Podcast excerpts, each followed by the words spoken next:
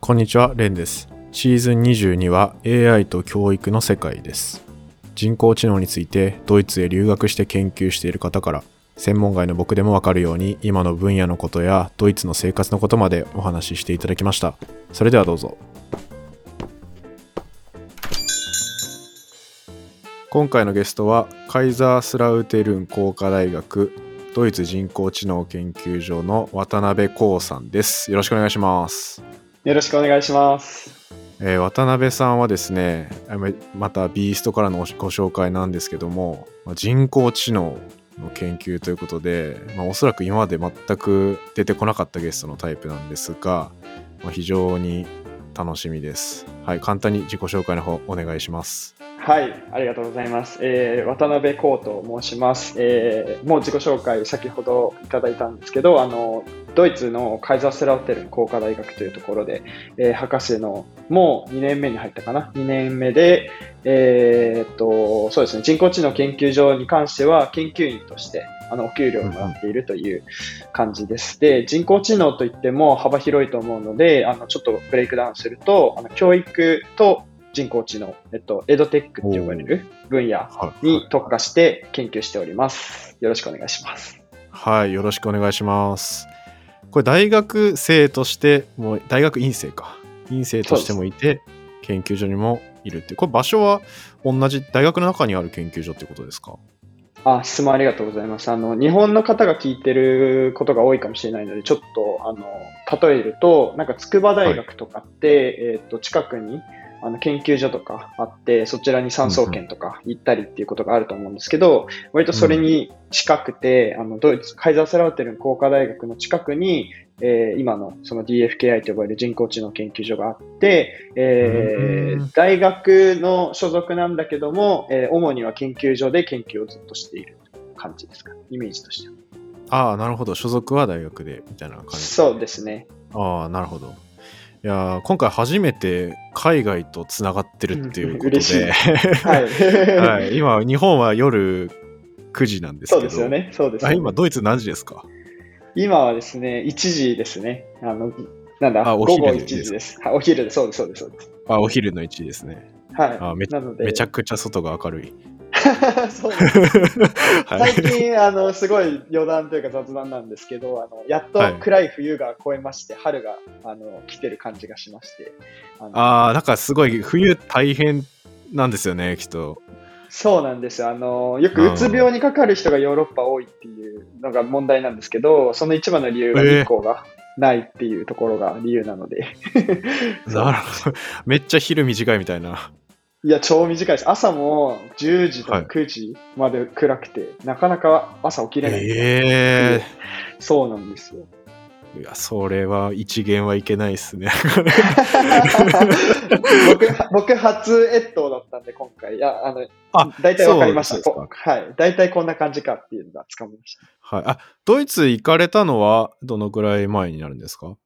ありがとうございます。えっと、2021年3月の1日に行ったので、最近1年経ちました。はい。あ、ちょうど1年ぐらい。そうです、そうです。なるほど。それより前は日本の大学にいたっていう感じですかね？えっと、その前が2年間、あの、株式会社 DNA ってところでソフトウェアエンジニアをしてから、DNA なんですね。はい。そうです、そうです。大学院卒業して就職してから、えー今の博士課程の学生をドイツでしているという感じですね。おー、すごい方ですよ、これは。いやいやいやいや、全然全然全然 あの、はい、そんな感じですね。はい。で、実際に、まあ今は企業から大学に行って、まあ研究をしてるってことで、えー、まあ僕自身も、まあ、僕自身はあの有機化学とかそっちの方を専攻してたんですけど、まあ今もやってるんですけど、まあ、かなりジャンルが違うっていうところなので、まああとは聞いてる人ももしかしたら人工知能って結構ふわっとしたイメージしかない方とかもいるかもしれないんで、まあその辺からいろいろ研究のことを聞けたらなと思っています。よろしくお願いします。お願いします。はい。じゃあ実際に、じゃあどういう感じの研究になるんですかね？はい、ありがとうございます。えっと、はいまあ、ざっくりいろんな方がこのポッドキャスト聞いてもらってると思うので、あの、はいかりやすくなるべく話すと、あの、現在って今やっぱコロナ禍になっていて、あの、大学とその先生の間って大体オンラインでつながって、あの、今日もこうやってレンさんとオンライン上で話させてもらってるんですけども、はい、あの、生徒さんの状態とか、大体今どういう環境で勉強してるんだろうっていうのが、あの、わかりにくいっていうのが課題としてあるんですけど、そこで、あの、僕がさっき言ったエドテックをどう活用していきたいかっていうと、あの、こう、先生から学生にどのぐらい、その、話してる内容とか、あの、伝えてる内容が伝わってるのかってところを、なるべく数値化していきたいねっていうところに今僕取り組んでまして、はい、あの、具体的に言うと、オンラインで参加している学生さんと、あの、先生の、あの、状態を、えー、こう、ビデオをオンにしてもらって、あの、測って、あの、こういうふうに、あの、のと、あの、勉強の時に、あの、あなたはこう、うまく理解が、あの、できてない可能性があって、それはこういう理由なのかな、かもしれないよっていうのを、個人個人にこう、レポートのように返してあげるみたいなのを、あの、課題として作ってますね。ああ、なるほど。じゃあ、その授業の行われている様子を先生と生徒どっちも動画で記録するみたいな。そうですね。ことですよね。で、その動画の動きとかを、まあ、解析するみたいな感じですか？あ、もうおっしゃる通りで、えっ、ー、と、なるべく、こう、ボディジェスチャーとかが多分、あの、上半身しか映ってない時に、あの、減ってくるので、うんうん、じゃあ顔表情だけでそのボディジェスチャーと同じような意味を持ったものってどうやって計測できるんだろうとか、あの、非言語情報とかを処理していくってところを、あの、まさに AI がそういうとこ得意なので、はい、あの、やっているという感じですね。あもうめちゃくちゃタイムリーな研究ですね。そう、そうですね。あの、はい、いいい意味でも悪い意味でも、やっぱりこう、研究って、あの、未来も見つつ、あの、現在の社会課題とかっていうところを、こう、バランス見てやっていくっていうところが大事だと思うんで、うんうん、僕の研究で言うと、まあ、今今コロナとかであの問題になっていることをやりつつも、まあ、将来じゃあそのビデオミーティングとかがどう変わっていって、えっ、ー、と今僕がやってる研究を10年、20年後あの違った形でどうやってこの技術をあの渡していけるかみたいなところが、あの面白いですね。まあ、例えばで言うと、あの、メタバースとか最近よく話題に上がってると思うんですけども、はい。はい、ああいうのって結局バーチャル空間に人が入っていくってところで、じゃあ入っていく人はどういう状態なのっていうのは、まあ、いろんなカメラだったりセンサーつけて、えー、その情報を知ってやっとバーチャルに入ると思うんですけど、はい、そそのバーチャルに入る前のあのデータをどう処理するかみたいなところは、今僕がやってるのかなっていうふうに思ってます。ああ、バーチャルに入る前ってことは、実際の体の動きとかを、あれですかね、渡辺さんがやってるのは、なんか器具的なやつをつける、つけないような方法っていうことですか？そうです、そうです。そうです、そうです。なるほど。じゃあ動画を見て、ここがちゃんと顔で、ここが手で、とか、あと表情を読み取ったりとか、そんな感じですか？そうです、そうです。うん。それ、まあ、生徒側は、でも結構難しいなと思ったのは、ボディジェスチャーって、いや、先生は結構やりそうですけど、うんうん、受け手側、生徒側の動きって、どれぐらいあるんだろうって思いますね。なんか、ぼーっと聞いてたら動かないっすよね、あんまり。おっしゃる通りで、あの、はい、最近、その、ズーム疲れとかっていうワードも人によっては知ってると思うんですけども、うんうん、あの、顔を出して、こう、動画を、はい、あミーティングやるだけですごいストレスかかったりするっていうのがあるんで、あのーはい、それこそそのメタバースとかいうその、なんていうの？自分とは違う？アバターがその空間にいる良さって、あの自分じゃないので、そういったストレスが感じにくいんじゃないかっていうのもあるんですね。なので、確かにな、はい、今考えていることとしては、そういったこう、やっぱり他の研究者もやってるんですけど、あの、アバターとして生徒が参加して、たときに、まあ、どのぐらいその没入感があって、あの、先生がこう話してる内容が入ってくるのかとか、やっぱりその先生の姿は先生のまんまの方がいいんだよねっていうところも、あの、研究のテーマではありますね。ああ、そこそ、そこも、なんかアバターの時と人の時みたいな、実際になんか差差とかが出てくるっていう感じですか？そうです、そうです。見た目のこうインターフェースっていうんですけど、こう見た目がどれぐらい変わったりとか、声、これ、それこそ今、ポッドキャストでこういう声で喋ってますけど、波長がどのぐらいの方がいいのかとか、はい、多分人によってあの聞こえやすい声とかも違うので、そういったところをこう、中間で変換させてあげたりとかすると、はい、数学が例えば楽しくなるとか、そういったところはややってみたいなっていう感じです。えー、それって声も解析できちゃうんですか？あもちろんです。あの、僕が専門としているのはあくまで顔画像とか、そっちなんですけども、あの、はい、音声認識とか音声処理やってる研究者もたくさんいて、あのそういった人たちは、そういった、あの、萌え声に変えてみたりとか。まあ、わかりやすいですけどね、すごい あ。そうです、そうです、そうです。あの、極端に振った方がやっぱり差分が出るので、確かに確かに。低い声と萌え声だったらどれぐらい違うんだろうっていうたま たまに見ます。はい。いや、なんかやりすぎたら全然話入ってこなくなっちゃいそうですそうです、そうです。まさにまさに、本当そうなんですよ。多分、レンさん今、ポッドキャストたくさんやられてるので、いろんな人の声聞いてると思うんですけど、はい、あの、やっぱり、はい、あの聞こえやすい声とかきっとあると思うので、あのそういったところ、あの、人の耳に応じて書いてあげたら、出たら嬉しいなとかは、ちょっとありますね。いや、そうっすよね。ポッドキャストとか音の情報めちゃくちゃいっぱいあるんで、それこそもうサンプルいっぱいあるみたいな。で、まあ多分渡辺さんのだと動画なんで YouTube とか、なんかそういうのも全部、はい。はい、なんというか、研究対象に見えちゃうというか、そうですね。あの、まあ、実験としてデータとして使うってなると、やっぱり倫理審査とか、なんかその、なんていうんですか、はい、誰かが、第三者が、あの、自分は実験の用途じゃなく上げた動画を僕らが実験として使っていいのかっていうと、また話が変わってくるので、あんまりそこのデータに、あの、思いっきり突っ込んでいくってことはないんですけども、あの、うんうん、研究者目線で、あの、あ、こういう話し方してる人のが伝わりやすいなとかは、あの、一配信者でもありつつ、そういった研究をしてるので、はい、あの、よく気になって、そういうとこ見てますね。あの、目線をこう、視聴者さんに合わせた方が、あの、はい、いい、いいよねってところを見たときに、あ、じゃあ目線って、あの、オンラインミーティングでも重要なのかなとか、あの、配信者やってるとそういう気づきもあったりします。いや、確かにオンラインミーティングだと、やっぱ、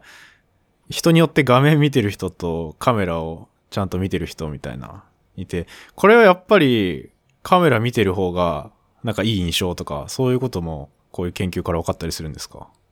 そうですね。おっしゃる通りで、あの、アイコンタクトがカメラ、あの、ミーティング、オンラインミーティングでも発生してるんですよ。その、その人にとって、あの、映ってる対象の人に、の目、目を、目の位置画面上の目の位置を見てるかどうかっていうのは計測できて、で、やっぱりその目を離してる時の方が、話し手がちょっとこう集中して話せてるとか、多分そういったことはあるので、あの、対象者がどどういう人のどこを見てるかとかは、あの、オフラインもオンラインも関係なく重要かなと思います。ああ、いや、それすごい面白いですね。で、そういうことを実際に、うん、まあ、教育とかに取り入れていくっていう。そうです、そうです。そこが結構重要なところですかね。そうですね。僕らの分野は、あくまでそういう教育とか、あの、あとは、うんうん、あの、会社の中でのミーティングとかもそうなので、ああると、そういった会議とかで、あの、使っていきたいなっていうのはあります。え、これ、実際に、まあ、研究するときっていうのは、まあ、なんか、ミーティングをさ、になんか参加してくる人募集して、人集めて、みたいな感じでやってるんですか？あ、もうその通りで、やっぱりこう、はい、人によって端末が違ったりとかすると、あのカメラの性質が違うので、はい、最初は同じあの、環境でなるべくやってるんですけど、まあ、いかにこう、実環境で、その誰でも使えるような状態でやれるかっていうところも、あの、徐々にやってます、最近では。で、そういう動画解析みたいのって、今結構簡単にできるんですか？なんか、やっぱ難しさみたいなのもあるとは思うんですけど、なんかどういうところ難しいとかあります？難しさは、やっぱりあの、その、前段階の顔のその表情とかの処理っていうのは進んでるんですけど、じゃあそういった情報をどううまく、あの、実環境に活用していくか、みたいなところは難しくって、あの、今の話で言うと、僕の場合は教育系で、先生から生徒とかに何かを伝えて、こう、先生側から生徒にどれぐらい伝わってんだろうってところを、あの、定量的に評価したいんですけど、うんうん、じゃあその評価って、その表情からどうやってするのとか、そういった部分っていうのはまだまだできてないので。ああ、確かにな。なんか数値とかになんかしにくいっすよね。そうなんです、そうなんです。なので、いかにこういう今できてる AI の技術とかを使って、えー、そういった実環境で困っていることを、うんうん、解決するかっていうのが、あの、面白みですね。うん。え、それは、今のところ、どういう形で表現してるんですか？その表情とか、動きとか。表情、動きに関しては、あもうすでに、あの、いろんな、あの、会社、例えば Google の API とか、あの API っていうのが、その、はい、例えばデータを、あの、あるところに、えっ、と、なんて言ったらいいんですかね、渡すと、そこが今は笑顔ですよとかって、あの、情報として返してくれるっていう、あの、もう、なんて言うんですか？あの、誰でも使えるものがあるので、大体そういったものをみんな活用して、はいはい、えっ、と、その情報だけは何時何分笑顔でしたっていう情報は誰でもゲットできますと。だけど、それをどう煮たり焼いたりするかみたいなところが、あの、やってるとこなので、認識とかはあんまり僕としては、まあやってはいるんですけど、そこは飛ばして、もっとその先のことをやりたいなっていう感じですか。あももっとアウアウトプット寄りというか、まあ、出てきたことをどう解釈するかみたいな。うん、そうです、そうです。ううね、なのでよく僕も言われるのが、なんか心理学とか、なんか人文学とか、あの、そっちっぽいですねって言われるんですけど、まさにあの僕そっちも興味がとってもあって、まあ本とか、あの、研究者とかの話聞いて、うんうん、いかにそういう情報を応用するかみたいなのはやってます。はい、なんか、そもそも、いや、めちゃくちゃ僕はネットの浅い知識の人工知能のあれで申し訳ないんですけど、なんか結構心理学的なところも割とジャンルとしては近いみたいな聞いたことあって、なんか今言ってたようなのもそういうところですよね、きっと。いや、超関係ありますね。あの、最近参加した会議とかでも言ってたんですけど、やっぱロボットが今後人と接するときに、はい、その接してる人がどんな状態で、どんな感情で今取り組んでるんだろうっていうのが分かんないといけないからっつって、こう、心理学、あ心理学というか、その、その人がどういう感情なのかを分析するのが進んでるけど、じゃあやっぱり結局よくある質問なんですけど、まあロボットがどこまで人のことを理解していいのかっていうのが、はい、あの、倫理的な話であって、まあ要はその、個人情報を機械が読み取っているっていうことなので、確かに。はい、そう、ね、そうなんですよ。だから、そういった部分で、あの、心理学と関係あるけど、やっぱりそこでまた、また関わってくるのが、そういう哲学とか倫理とか、そっちもう、確かにな AI やる人は全員考えてますね。はい、ああ、やっぱりそうなんだ。いや、その、実際にそういう動きとか表情とかで自分が知らないような、なんか癖とか特徴とかも全部わかるわけですもんね。そうなんですよ。それが、やっぱり問題だよねっていうのが。うん、なんか、面白くもあり、怖くもあるみたいな感じがするな。そうです。ちょうど最近もそういう話をあのしてきたばっかりだったんですけど、あんまり研研究者ってビビりすぎても、はい、あの、やっぱ先進的な技術がないと、うん、あの、今後のあの面白い未来みたいなのも来ないので、あの、バランスだよねって言って、はい、いかにこう延長しないかみたいな講義をされてきました。え、それ、え、炎上することってあるんですか？やっぱ実際。あ、ありますあります。なんか、まあ炎上事例僕が挙げるとすごい、あの、えー、どうしようかな？あなんか一番多いのは、やっぱに人が関わる研究なんですけど、例えばで言うと、はい、あの人、人流データとかの分析とか解析に関してのあのお話がここの間あったんですけど、あの、要は人に、はい、そうです。人のに許可を得ずに、例えばなんか、うんうん、JR のどこどこ駅の人の流れってどうなんだろうって解析するために、こう人の、はい、あの姿とか顔とかを、あの、防犯カメラとかで撮ったやつを使って、あの、だいたいこの時間帯はこういうところが混むよね、みたいなのを、あの、解析するみたいな実験とか研究をするっていう、プレスリリースが炎上したみたいな話を、あの、えー、例として挙げていて、それに関してどう炎上を、はい、あの、なるべくも燃えすぎないように、あの、こう下げていったかみたいな話を、あの、してもらって、ああ、そうなんだなっていうのを最近ちょうど考えてたところですね。ああ、なるほどな。なんか結構今転換期な感じはありますよね。そういうのが、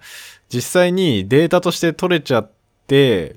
で、まあ、使えるのはいい、いい面もあるじゃないですか。そういう人流のデータから、実際に自分の行動を決めるときの指標にするとか。でも、なんか、割とまだギャップはあるっていう感じですよね。すぐに一般には受け入れられないというか。うんうんうん、それを徐々にジャジャブ打っとくみたいな。そうですね。あの、特に上の世代の方が、はい、あの、うん、やっぱり理解があの少ないというか、というのもなんか僕らって YouTube とかそれこそこういう世代なので、あの動画に慣れているんですけど、はい、一般的にこう顔を出して動画出るとか、顔を動画上に映すとか、あの保存するってなかなかこう受け入れがたい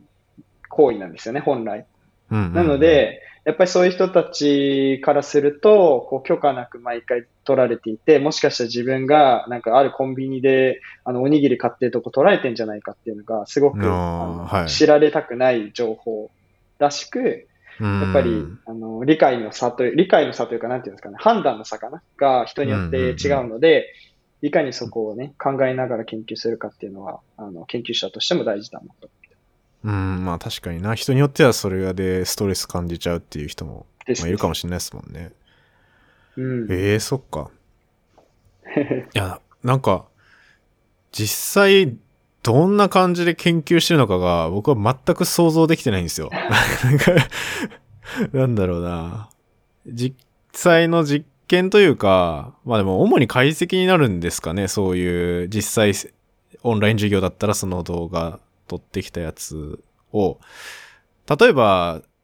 さっき言ってた動きとかって、その動きをトラッキングみたいなの言うんですかね。なんか指の場所とか。うんそうう。いうのって、いろんなやり方みたいなのがあったりするんですか？あります、ありますね。さっき言った、あの、既存のものを使う人もいれば、あうんうん。の、画像から、あの、あ、画像じゃない、ごめんなさい、動画を画像に切り分けて、あのお、ー。1秒間ごとにこう、なんていうんですか、パラパラ漫画想像してもらったらわかりやすいと思うんですけど、ああ、パラパラ漫画、あはい。の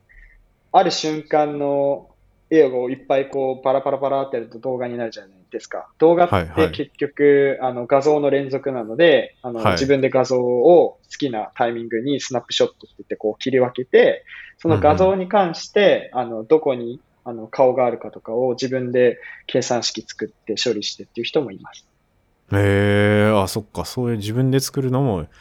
まあ、やってる人はいるっていう感じなんですそうですね。います、います。あの、自動運転の技術とかって結構そっちが多いと思いますね。あの、何かこう、既存のものを使うと処理が遅すぎるから、自分たちに、うんうんうんあの、使いやすいように、あの、一から作るっていうケースの方が、へ方がっていうのもあれですけど、ケースをよく聞きますね。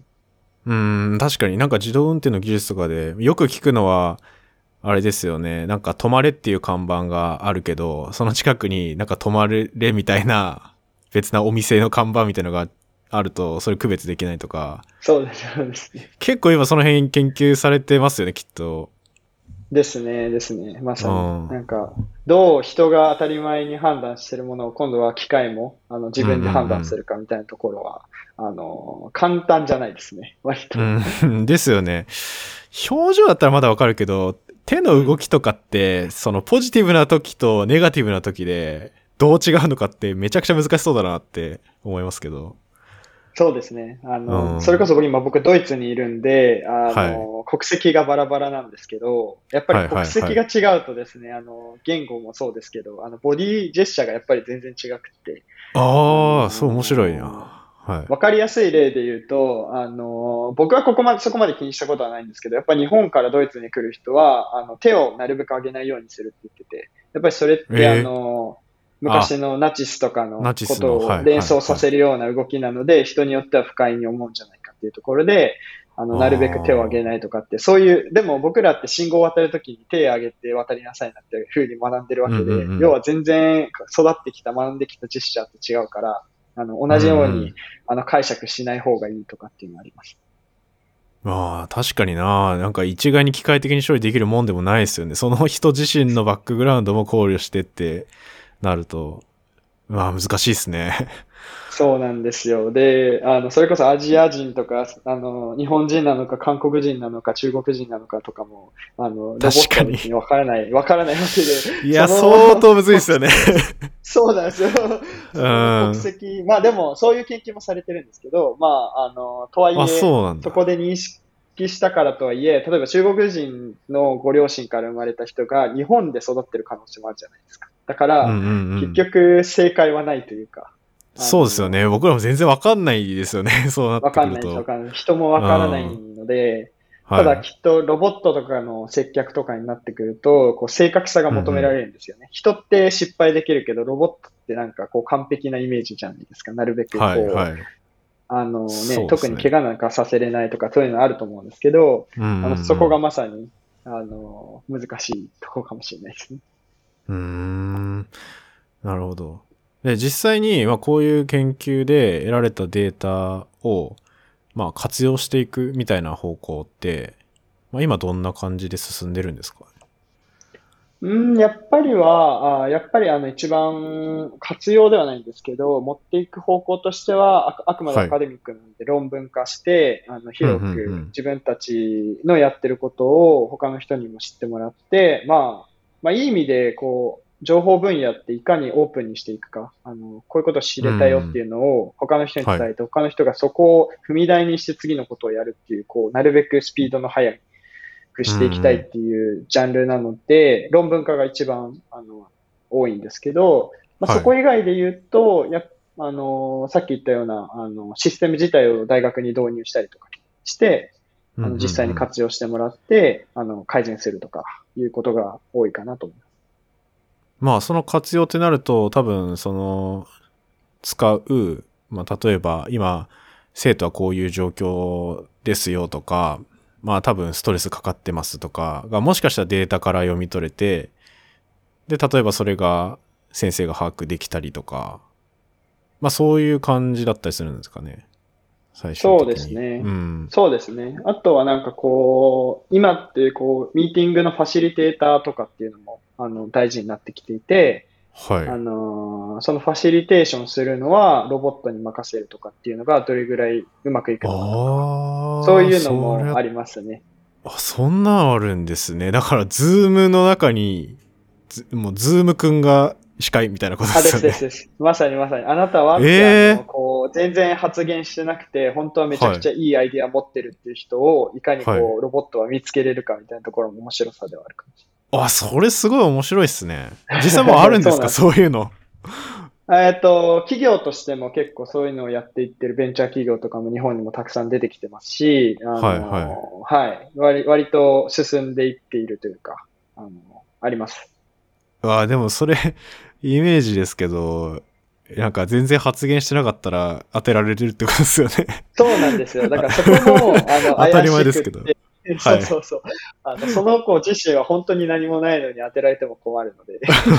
いや、そうっすよね。でもなんかそういう事態にはなりそうだな。なるべくみんな喋ってみたいな。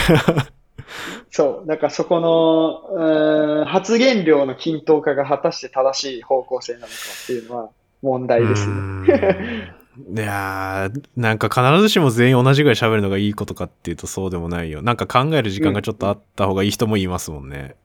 おっしゃる通りですね。そう思います。それは難しそうだな、うん、僕らも難しいですよね。それをファシリテーターやるんだったら。ですね。なので、やっぱりこうテレビとか見てても、あ、この司会の人はすごいなっていう人は多分きっといっぱいいると思うんですけど、ああいう人たちはやっぱそこの能力が、あの、長けてると思うんですよ。あの、判断する能力が。はいだからそこはいかに機械も同じようなことを真似できるかなっていうのは、あの、面白いですね。ああ、それはすごい面白いな。人工知能,、うん知能でダウンタウンみたいな司会ができるようになるわけ ですね。さんまさん、さんまさんみたいな。さんまさんみたいな。そうです、そうです。ああ、めちゃくちゃ難しそうだな、そう考えると。そう。でもなんかこう、つ作って、もしあったらなんか試してみたいですよね。その後、あうんの、こう、うんうん。AI 技術とかシステムの大事なところって、こう人が選んで使えるかどうかだと思っていて、まあ、要はあの、い、い技術はあるよって。でもそれを使いたくない人もいいといていいと思うんですよ。うんうんうんあのやっぱ4人人だけでミーティングしたい、まあ、飲み会したいだったら、あの変なロボット入ってきてほしくないみたいな人もいると思うので、ですね。はい ですです。だから、あくまでそういう方法もううまく活用してくださいっていう、なんかこう、うんうんなんていうんだろうな、ある種、選択肢が一個増えるみたいな世界を作っていきたいなっていう感じ。うん。いや、結構この人工知能の研究ですごい勘違いされがちだろうなっていうのは、やっぱりそういう、うん。なんだろう、シンギュラリティ、シンギュラリティ的なことを、やっぱちょっと怖いというか、思っちゃう人とかもいると思うんですけど、実際はそういううまく、どう使うかっていうことですよね。そうですね。本当にそうで、あの、自動運転車だって、例えば自動運転車を買わなければいい話じゃないですか。車乗らないとか。確かにだから、うんうん自動運転に全部なるんだよとかっていうのも本当なのかなっていうのはあって、こう運転っていう体験が好きな人たちもあのいっぱい世の中にいるわけで、はい。じゃあ自動運転車が走るところとあの人が走る道路を別で作るのかなとか、まあ、いろんなことがあると思うんですけど、きっと選択肢を減らすんじゃなくて、増やす方向に進むんじゃないかなと、あの倫理的な側面から思います。うん。まあ実際にそういう選択肢が増えるっていうこと自体は、まあいいことですよね。いいことだと思います。あの、うん、あのすごい話また変わっちゃうんですけど、あの第三の手を作ってる研究者の方とか、はい、6本目の指を作ってる研究者の人とかもいて、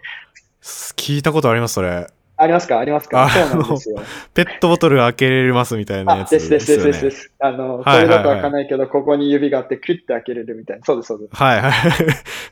なんか別な方の話で、それちらっとだけ出てきましたね。あ、本当ですか？そうそうそう。はいそうなんです。あれとかも結局、その指装置とか手装置みたいなのをつけなければ別に今の状態で生活できるわけで、あくまであの、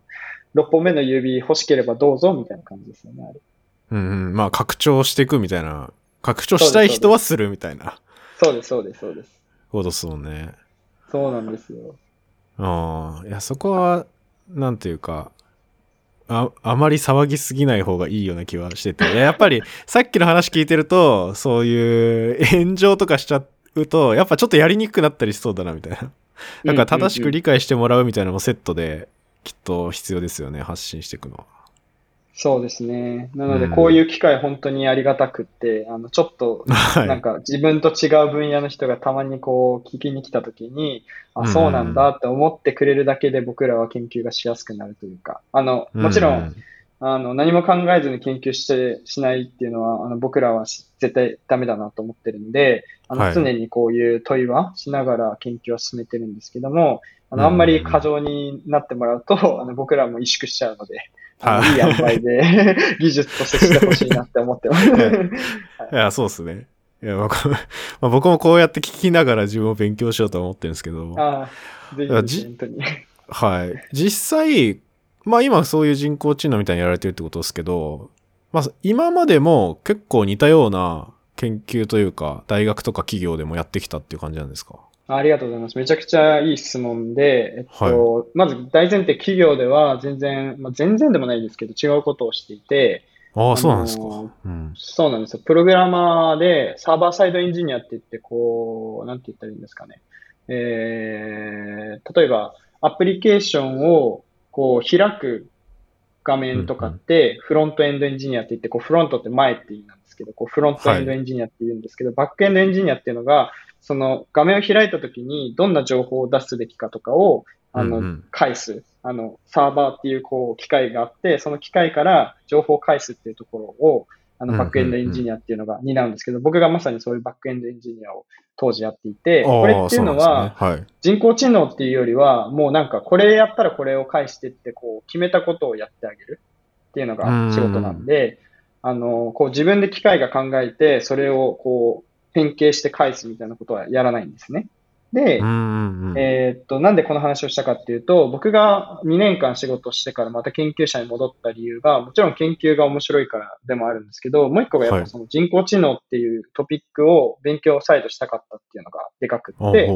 はい、なのでその全然こうやってない分野に飛び込むために大学に戻ったっていうのがあのあります。ああ、すごいですね。じゃあ、完全にその、ドイツに行ってから人工知能とかを本格的にやってるって感じなんですか？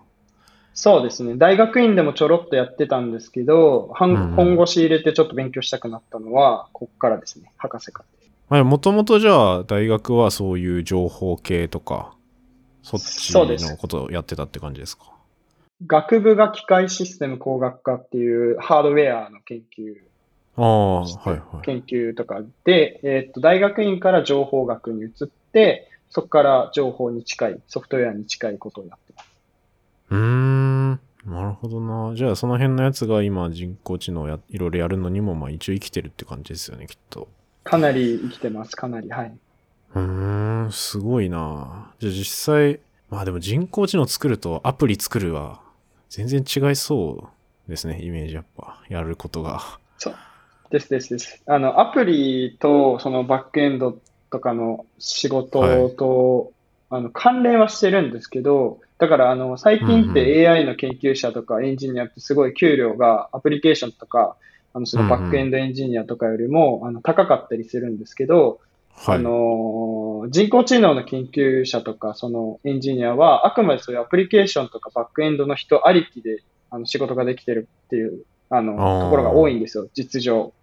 なので、なんかそこを切り分けている現状って何なんだろうっていうのは結構疑問視してます、僕は。ああ、確かになんか、応用、応用みたいなことですもんね。なんか、基礎があって応用があってみたいな、応用だけやっててもみたいな。そうです、そうです、そうです。なので、ああ。あのーなんかね、あの、特に日本が露骨で、海外とかだとそういうアプリケーションとか、あの、バックエンドエンジニアも一定の高めの給料をもらえるんですけど、日本の場合だとなんか AI が、あの、言葉が先に進みすぎて、あ AI 側の人の待遇が良すぎて、そういうソフトウェア、あの、バックエンドアプリケーションやってる人の待遇がないがしろになっているっていうのがたまにあって、ああ、そんな違うんですか？違いますね。まあ簡単に言うと、まあソフトウェアとかのエンジニアが500万で新卒だとしたら、あの、はい。AI のエンジニアは700から800、1000万の人もいるみたいな、こういっぱい結構違う世界だったりするので、なんでそういうことが起きてるんだろうっていうのは、あのもちろんそういう知識とかが求められる仕事なので、そうはなるっていうのは理解はできるんですけど、あんまりこう、なんだろうな、そこまで差を開く理由はわからないなという感じがします。うーん、まあなんか日本は国として結構人工知能系のやつを推したいからみたいなのも、うんうんなんかいろいろありそうですけど、事情は。結構日本特有なんですか？これ。アメリカの募集、まあ、ドイツもですけど、見てても、はいあんまり差はないですね。あの、ん。AI をや、まあ、ど、どちらかというと、すごい人、すごい人というか、そ、その、それぐらい差が出る人っていうのが、今言ったその、アプリケーション、バックエンド分かっていて、かつ人工知能がでちょちょろっとできる人みたいな。うんうんうん。なんか、あくまで3、3つ4つ同時にできる人とかがそういう待遇になっていて、それだとなんか理解できるんですよね。まるっと全部理解してる人が、その脳みそ部分を作ってるとかっていうのをすごい理解できるので、なんかこう、一個一個分割して、この1セクションだけ、あの、いい待遇っていうのは不思議だなっていうのは。確かに、確かに確かに、そこそんなに、そ差あるのは分かんないですね。え、じゃあ、そまあいろいろ多分人工知能の研究とかやる場所もいろいろあると思うんですけど、今のドイツの場所を選んでるのって、なんか理由あるんですか？ここまでお聞きいただきありがとうございました。サイエンマニアはあらゆる分野のゲストをお呼びし、世界を探求していくポッドキャストです。番組や SNS のフォロー、感想などいただけると嬉しいです。では次回もまたよろしくお願いします。